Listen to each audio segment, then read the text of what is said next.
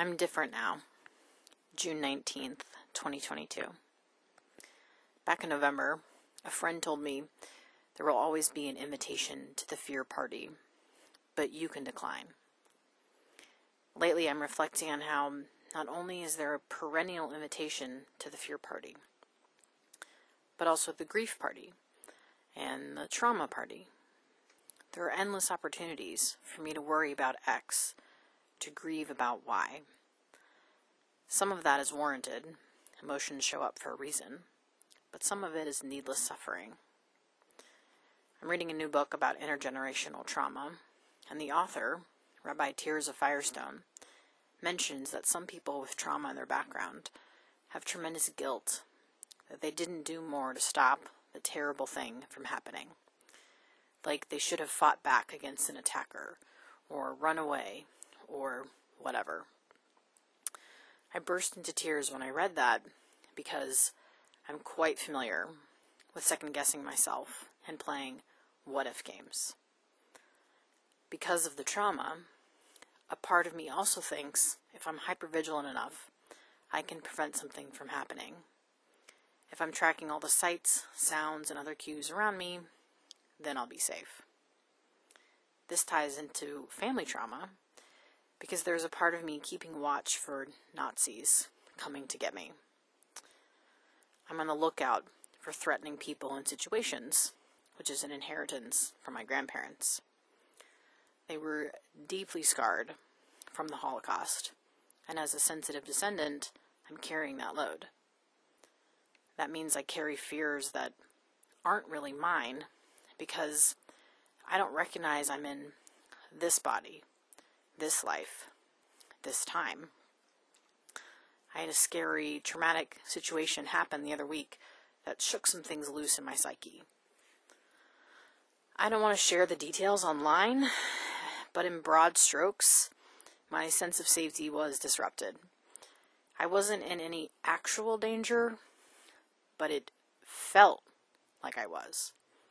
To give you an idea, the police were involved. And because I was so scared, I called a friend in Australia because I knew she'd be awake as it was late in the evening, California time. She asked me what would restore my feeling of safety, and the answer was not sleeping here tonight. So I didn't.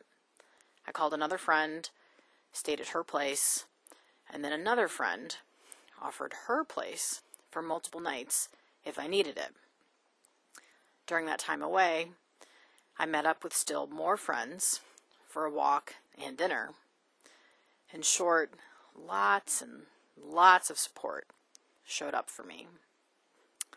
Now that the dust is settling, I'm processing the experience with my therapist, but also noticing the hypervigilance hasn't changed.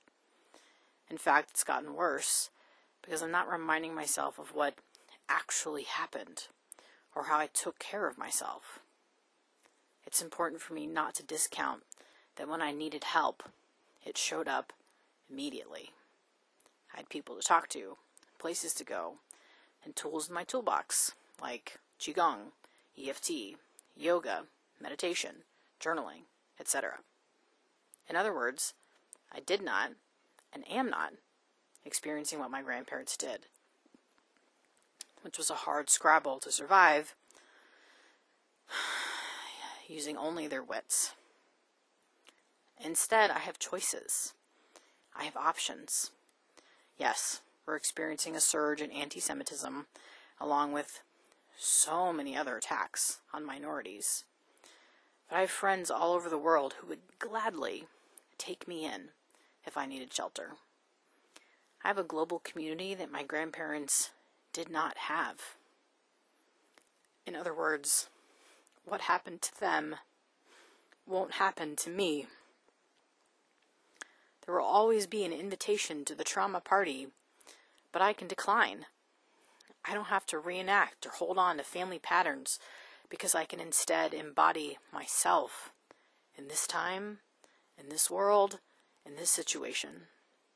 I'm not powerless. I'm not helpless. The world will always have threats. That doesn't change. But I've changed. I'm different. And that's something I can hold on to. And maybe the same is true for you.